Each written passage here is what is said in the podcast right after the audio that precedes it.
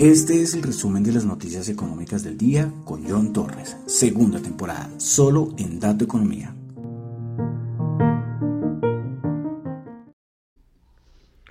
Muy buenas noches a todos.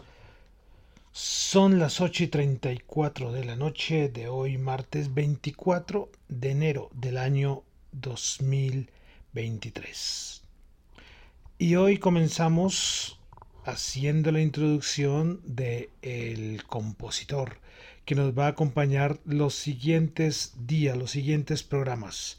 Recuerden que aquí nos gusta mucho la música y desde hace unos días estamos con la música clásica, pero no solamente la música clásica, o sea, estamos con música clásica abarcando el periodo renacentista, el periodo barroco, pero ahora estamos en el periodo clásico de la música clásica. Y yo creo que este señor nos va a acompañar por varios programas. No sé por cuántos, pero sí por muchos. Y es que es uno de los más grandes. ¿Quién es? Pues este es un compositor y músico austriaco, considerado como uno de los más grandes genios de la música occidental. Nació en Salzburgo, Austria, y comenzó a componer y tocar desde muy joven. Desde los seis años, su, desde los seis años empezó a dar conciertos por toda Europa, donde mostraba su prodigiosa habilidad en el piano y la composición.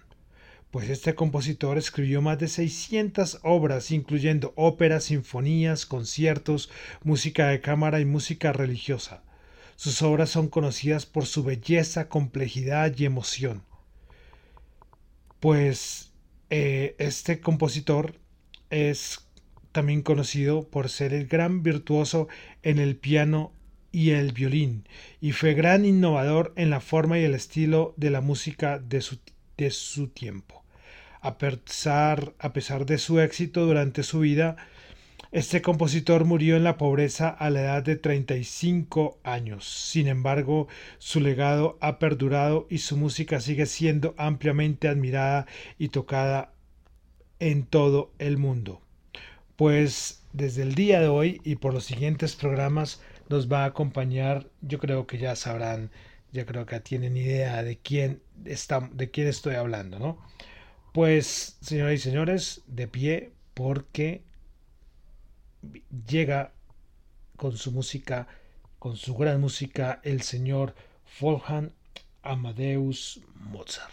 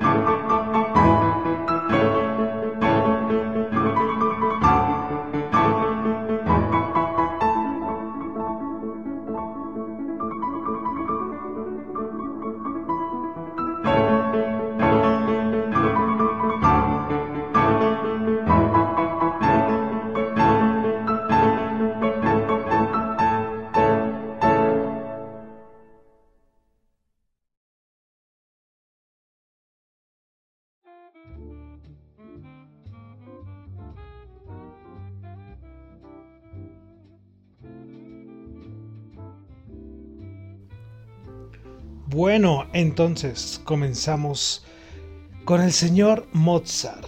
Yo creo que sea el más grande de todos, ¿no? O sea, alguien que, aunque no sepa de música clásica, le digo, di un compositor de la música clásica, inmediatamente va a decir Mozart. Yo creo que este es el compositor más conocido de la historia de la música culta, de la música clásica, bueno, como quieran decirlo. Y bueno, y comenzamos escuchando una de sus obras más famosas. Yo creo que voy a repetir muchas veces lo que estamos escuchando, una de sus obras más famosas. Y es que este señor tiene muchísimas obras que vamos a estar aquí pasando en el programa. No solamente hoy, sino los siguientes días. Por eso les decía que yo creo que es el compositor que creo que más programas le vamos a dar, ¿eh? Pues comenzamos escuchando el Rondo a la Turca, que es el título del último movimiento de la sonata para piano número once en la mayor K trescientos treinta y uno. Pues esta es una pieza ya muy conocida y muy popular. Eh, se llama, se le conoce Ronda a la Turca, aunque hace parte, del, como les decía, de la sonata para piano número once. Y se le dice Ronda a la Turca porque, de cierta manera, se refiere al estilo de la música turca, que se caracteriza precisamente por este ritmo marcado y por su melodía ondulante. Entonces, con Rondo a la Turca comenzamos el día de hoy con el resumen de las noticias económicas, saludando a los que me están escuchando en vivo en Radio A Tu Economía, los que escuchan el podcast en Spotify, en Apple Podcast, Amazon Music, Google Podcast, bueno, en todas las aplicaciones donde me encuentren. Ahí está el resumen de las noticias económicas. Bueno, vamos a comenzar recordando que lo que yo comento acá no es para nada ninguna recomendación de inversión, son solamente opiniones personales. Bueno, vamos al lío. Comenzamos enero veinticuatro. Bueno, a ver, ¿quién se le ocurre ahorita que me está sonando el, el, el reloj precisamente cuando iba a iniciar? Bueno, nada importante. Bueno, comenzamos. Vamos a comenzar con la China. Pues es que J P Morgan sacó un dato muy importante respecto a los commodities en China. Pues China posee actualmente el noventa y seis por ciento de los inventarios mundiales de cobre, el setenta y cinco por ciento de aluminio, el setenta por ciento de maíz, el cincuenta y cuatro por ciento de trigo, el treinta por ciento de soja y el veintidós por ciento de petróleo crudo. ¿Qué tal? Ahí, para que vean la importancia que tiene China a nivel de los commodities. Es que, como les digo, tiene el noventa y seis por ciento de los inventarios, de los inventarios mundiales de cobre. Ahí dejo el dato. Bueno, sigamos en Asia. Tuvimos P M Is. Bueno, comenzamos con los P M Is. ¿eh? Comenzamos con Japón. El P M I manufacturero cuarenta y ocho punto nueve y el de servicios cincuenta y dos punto cuatro. Pasamos a Australia, donde tuvimos dato de inflación. El dato del cuarto trimestre del año pasado, uno punto nueve por ciento, cuando se esperaba el uno punto seis por ciento. El dato interanual se ubicó en el siete punto ocho por ciento. El dato que les di al principio era el dato del cuarto trimestre, ¿no? Y entonces el interanual quedan siete punto ocho por ciento por encima del siete punto seis por ciento esperado. Bueno, vámonos a Europa, donde tuvimos la confianza del consumidor de la zona euro, menos veinte punto nueve cuando se esperaba menos veinte. P M Is, Reino Unido, manufacturero cuarenta y seis punto siete, de servicios cuarenta y ocho. El de Francia, P M I manufacturero cincuenta punto ocho, de servicios cuarenta y nueve punto dos. P M I manufacturero en Alemania cuarenta y siete, el de servicios cincuenta punto cuatro. P M I manufacturero de la eurozona cuarenta y ocho punto ocho, el de servicios cincuenta punto siete. Entonces vemos ya, hay unos muy cerquita ya de meterse en la zona de los cincuenta. Por ejemplo, el de servicios de la eurozona ya se ubicó en cincuenta. El del mes pasado había sido cuarenta y nueve punto ocho, pero el manufacturero sí se mantiene por debajo de los cincuenta. Bueno, vamos a Alemania, donde tuvimos la confianza del consumidor, el, este indicador el, del G F K. Pues confianza del consumidor en Alemania menos treinta y tres punto nueve, anterior menos treinta y siete punto ocho. Bueno, mejoró. Bueno, Christine Lagarde ha dado algunos comentarios estos días. Bueno, comenzamos con que dice que la inflación en Europa, dice Christine Lagarde, es demasiado alta y que se debe reducir.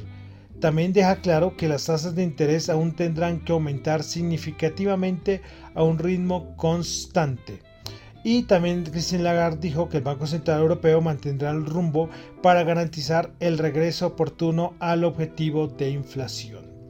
Bueno, dejamos a Europa, vamos allá a pasar a Norteamérica. En Estados Unidos también tuvimos el dato de P M I manufacturero, cuarenta y seis punto ocho, anterior cuarenta y seis punto dos, sigue por debajo de los cincuenta, y el de servicios también cuarenta y seis punto seis, anterior cuarenta y cuatro punto siete, o sea, mejoran comparando con el anterior, pero siguen muy por debajo de los cincuenta. Bueno, eh, dejamos Estados Unidos. Vamos a pasar directamente a Latinoamérica y vamos a comenzar con Venezuela, donde tuvimos datos de inflación. Bueno, estos datos son según el Banco Central venezolano. Bueno, ahí toca, entre comillas, creerlo. Bueno, inflación en Venezuela, doscientos treinta y cuatro por ciento en el año dos mil veintidós. Y ojo, y es un dato que en Venezuela lo celebran porque en el dos mil veintiuno fue la inflación de seiscientos ochenta y seis por ciento. Sí, pero como les digo, allá pues hay que confiar lo que dice el Banco Central venezolano. Bueno, otra cosita que ha dado mucho que hablar las últimas horas, y es que bueno, se han reunido varios presidentes de la región y pues se empezó a hablar de que Brasil y Argentina estarían preparando para lanzar una moneda en conjunto, es decir, que quieren convertir, convertirla en el euro suramericano. Bueno, esto es una locura porque, primero que todo, ¿saben cuántos años se demoró eh, toda la Comunidad Económica Europea en establecer eh, lo del euro? ¿Sí? Se duraron, no sé, no sé cuántos años fueron, más de cinco años, más de seis años. Y esto es un proceso largo. Y bueno, no sé, la economía Brasil y la Argentina son tan diferentes. Que bueno, ellos dicen que es que el, el, bueno, el discurso que todos estos políticos tienen es que no queremos depender tanto del dólar, entonces por eso vamos a, a formar nuestra propia moneda. Bueno, yo creo que esto quedará ahí, es medio absurdo la cosa. Eh, bien decías, eh, metiéndonos con tema cripto, el de un exchange eh, centralizado que es Coinbase, me les mandó el C E O y les dijo, ¿y por qué en vez de estar inventándose monedas raras, pues adopten el Bitcoin? Me pareció hasta, hasta más inteligente y sería hasta más fácil a nivel de infraestructura. Pero bueno, ahí queda la idea. Bueno, vamos a continuar eh, aquí en Colombia, donde tuvimos la encuesta de opinión financiera de enero del dos mil veintitrés por parte de Fedesarrollo. Bueno, expectativa de crecimiento económico en dos mil veintidós, perdón, eh, en dos mil veintidós, a ver un momentito. Listo, en, para dos mil veintidós era del ocho por ciento y en diciembre quedó ocho por ciento. Para dos mil veintitrés, uno punto cinco por ciento. Bueno, eh, vamos a continuar. Respecto a la tasa de intervención del Banco de la República de enero del dos mil veintitrés, los analistas prevén que la tasa de intervención disminuirá hasta diez coma cincuenta por ciento al cierre del año. Recordemos que actualmente está en el trece por ciento y tenemos precisamente reunión ahora en unos días del Banco de la República. Con dato de inflación, la expectativa para diciembre era el doce coma sesenta y seis, la cifra real fue el trece coma doce. En enero de dos mil veintitrés, los analistas consideran que la inflación se ubicará en trece coma treinta y seis. Respecto a los factores relevantes a la hora de invertir, en primer lugar, crecimiento económico. Los analistas lo consideran como el veintidós, le dan una, una importancia del veintidós coma seis por ciento. Segundo lugar, política monetaria, aunque también con el mismo veintidós coma seis por ciento. Tercer lugar, política fiscal. Cuarto lugar, condiciones sociopolíticas. Y las acciones que componen el índice de renta variable Colcap. El primer lugar, la acción de Ecopetrol se ubicó en el primer lugar del ranking al ser seleccionada por el cincuenta y cinco coma seis por ciento de los analistas. Segundo lugar, segundo lugar Bancolombia Ordinaria. Tercer lugar, Bancolombia Preferencial. Cuarto lugar, Grupo Energía Bogotá. Y quinto lugar, I S A. Bueno, continuamos en Colombia y es que Standard and Poor's confirmó la calificación de Colombia. Standard and Poor's mantuvo la calificación crediticia soberana de Colombia en moneda extranjera en B B más, B B más, bueno, la rayita B, como aquí no tengo ayuda visual, me toca describirles así, con perspectiva estable, pero advirtió que podría rebajarla si el crecimiento económico está por debajo de sus expectativas durante los próximos dos años.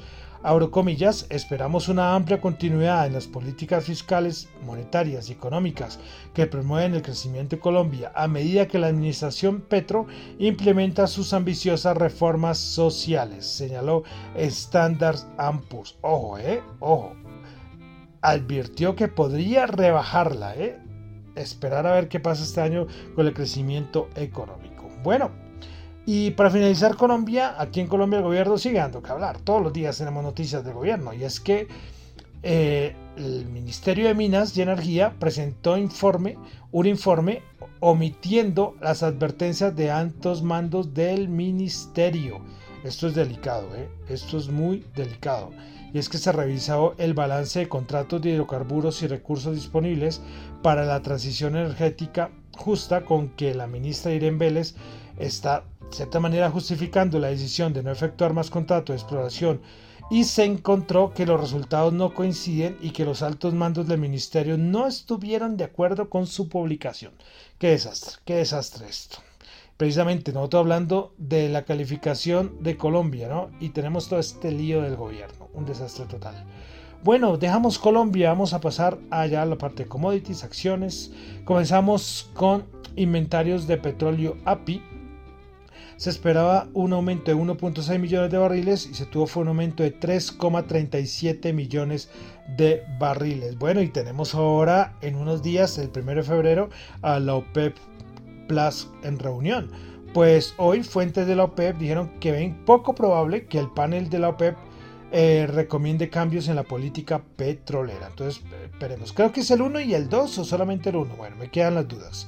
Bueno, Goldman Sachs dijo que espera que el W T I, hablando de petróleo, se ubique en noventa y dos dólares del barril en dos mil veintitrés, mientras que Goldman Sachs también ve al Brent ubicándose en promedio en noventa y siete punto cinco dólares el barril en dos mil veintitrés. Y seguimos, entrega de estados financieros por montones. Eh, vamos a resaltar hoy Microsoft. Ingresos cincuenta y dos coma setenta y cinco billones, esperaba cincuenta y dos coma noventa y tres. Beneficio por acción dos punto dos, esperaba dos punto veintinueve. Eh, a ver, a ver, que se me escapa por acá. Listo, se esperaba dos punto veintinueve. Bueno, pero lo que esto, o sea, a nivel de ingreso y beneficio por acción, malo. Pero parece que lo que les gustó fue los ingresos por los servicios en la nube. Se esperaba veintiséis coma setenta y cinco billones y quedó en veintisiete coma uno billones. Pues este dato parece que, que gustó.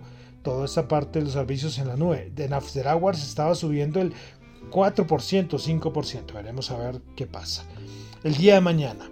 Bueno, eh, pues también se desveló, dejando tema de estados financieros, vamos a pasar a Apple. Pues se desveló los detalles de los futuros auriculares de Apple, los Reality Pro. Pues bueno, eh, hay algo curioso, es que esto van a ser unos auriculares gafas, una cosa así un poco rara, pero que no va a tener mandos. Ustedes los comparan con los de Meta, es decir, con los de Facebook, sí necesitan un mando, pero estos no. Y esto será basado en los seguimientos que se haga de los ojos y las manos. Pues bueno, los Reality Pro costarán aproximadamente tres mil dólares, caritos, ¿eh? Bueno, pues estos van a usar cámaras externas y los auriculares podrán analizar las manos del usuario, mientras que los sensores internos se utilizarán para leer los ojos de los usuarios. Los auriculares tendrán varias cámaras externas que pueden analizar las manos de un usuario, así como los sensores, como les había indicado, pueden leer los ojos. Una cosa un poco, bueno, eh, tocará verlo. tres mil dólares, eh. Los que quieran comprarlos, pues bueno, y estos van a tener todo... toda una, una conexión con los productos Mac, ¿no? Y bueno, con los últimos productos Mac, me imagino, van a, con el último iPhone, con el último Mac. Eh, bueno, vamos, va a ser interesante esperar a ver qué pasa. Llevan varios años de desarrollo de estos Reality Pro, que van a ser los nuevos auriculares de realidad aumentada virtual de Apple. Bueno, dejamos a, vamos a Google, porque es que el Departamento de Justicia de Estados Unidos está a punto de demandar a Google eh, por asuntos de monopolio. Y es que dice que Google tiene un gran, ah, o sea, acapara gran parte del mercado de la publicidad digital. Entonces veremos a ver qué pasa con con Google y el Departamento de Justicia de Estados Unidos. Bueno, y continúan los despidos, continúan muy, muchos despidos por todo lado. Y es que, ¿saben? Una, una encuesta de Bloomberg, ¿saben qué resultado dio? Y es que casi el veinte por ciento de las empresas de Estados Unidos espera reducir la plantilla. ¡Qué barbaridad! Y es que si vemos en el mes de enero, las grandes tecnológicas han anunciado más de setenta y cinco mil despidos solamente en el mes de enero. ¿Mm? Ahí, ahí queda el datico, ¿no? Y es que tenemos todos los días, ¿eh? Creo que todos los días tenemos que cierta empresa despidió a tantos. Bueno, y no solamente tecnológicas, aquí hablaba de las tecnológicas, pero de todo, de todo tipo. Bueno, entonces... Eh, vamos a pasar ya a la parte de los índices el día de hoy.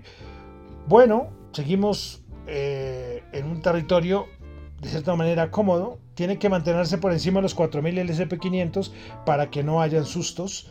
Por debajo de tres mil novecientos las cosas se complican y estamos en un momento clave. Recuerden que estamos en entrega de estados financieros y tenemos la Reserva Federal en unos días. O sea, estamos allí que... Yo creo o que nos vamos a por encima, vamos a los cuatro mil doscientos o de esto se va a romper y se va a ir a buscar los tres mil seiscientos. Imagínense los, los, el intervalo que tenemos, ¿no? Pero como les digo, semana clave y yo creo que como les he dicho en los últimos programas, hay un optimismo total, total, total, total. Y bueno, hoy por ejemplo Microsoft, porque todo el mundo espera que los, la entrega de estado de resultados sea malísima, y personalmente yo también, por todo lo que ha pasado a nivel macroeconómico el año pasado, pero bueno, vamos a esperar, todavía faltan los Apple, los Amazon, todos estos que mueven mucho mercado. Bueno, ¿qué pasó con los índices del día de hoy? El Dow Jones subió ciento cuatro puntos, el ese and pe quinientos bajó dos punticos y el Nasdaq bajó treinta puntos. Bueno, vamos a ver el V I X. ¿Cómo está el V I X con todo este optimismo que hay en el mercado? Pues diecinueve coma dos, se mantiene por debajo de los veinte. Bueno, vamos a ver el índice dólar, cómo se encuentra, ciento uno coma nueve, se mantiene ahí en una zona pues, o sea, nada, nada súper especial. Sí, o sea, recuerden, cuando pierda los cien es que empiezan a, a, a sonar malas alarmas respecto al dólar. Bueno, rentabilidad del bono de Estados Unidos a diez años tres coma cuarenta y cinco. Repito, rentabilidad del bono a diez años en Estados Unidos tres coma cuarenta y cinco. Bueno, vamos a pasar a la Bolsa de Valores de Colombia.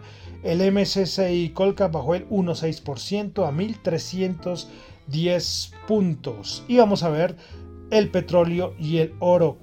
Bueno, recuerden, vuelvo a repetir, este es el año, este es el año del oro.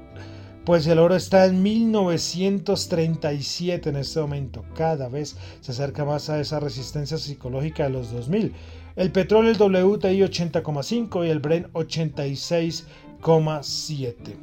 Bueno, vamos a pasar al dólar en Colombia, que también sigue bajando, cuatro mil quinientos cuarenta y cinco, bajando seis pesos la tasa representativa respecto a la del día de ayer. Y vamos a terminar con las criptos. ¿Cómo están en este momento los criptoactivos? Los principales criptoactivos se encuentra el Bitcoin, que baja el dos coma cuarenta y seis por ciento, Ethereum baja el seis por ciento, be ene be baja el cinco por ciento, Ripple baja el cuatro coma siete por ciento, Cardano baja el siete por ciento, Dogecoin baja el siete por ciento, Solana baja el ocho por ciento, Polygon Matic baja el cinco coma siete por ciento. As, bueno, de cierta manera importantes en este momento en el mercado cripto. Bueno, y entonces ya con esto terminamos por el día de hoy el resumen de las noticias económicas. Recuerden, lo que yo comento acá no es para nada ninguna recomendación de inversión, son solamente opiniones personales. Mi nombre es John Torres, me encuentran en Twitter en la cuenta arroba John Chu, en la cuenta arroba Dato Economía, para asuntos de la emisora arroba Dato Economía R en Twitter y al correo radiodatoeconomía arroba gmail punto com. Y bueno, recuerden que hoy ya comenzamos con el señor Wolfgang Amadeus Mozart, el gran genio de la música que nos va a acompañar los siguientes programas. Y yo creo que todas las, todas las piezas que voy a poner el día de hoy, que puede ser el día de hoy y que va a poner el siguiente día, van a ser conocidas. Es que como se podría decir, son solo hits los que tiene este señor, el gran compositor. Pues bueno, vamos a cerrar el programa escuchando eh, una también... una de las obras más conocidas de Mozart, en alemán es como Eine kleine Nachtmusik, que traducido al castellano es una, como una pequeña música nocturna. Pues esta es una de las obras más conocidas y populares de Mozart. Fue escrita alrededor de mil setecientos ochenta y siete y es un ejemplo típico de la música de cámara de Mozart. Esta es una obra compuesta para un conjunto de cuerdas, dos violines, perdón, un conjunto de cuerda de dos violines, viola y violonchelo. Se divide en cinco movimientos: el alegro, el romance, un minueto y termina con otro alegro. Pues bueno, vamos a escuchar y vamos a cerrar el día de hoy con el alegro. Creo que es el movimiento número uno de la pequeña música nocturna de Mozart. Entonces terminamos por el día de hoy con el alegro de la pequeña música no, de una pequeña música nocturna de Mozart. Muchísimas gracias.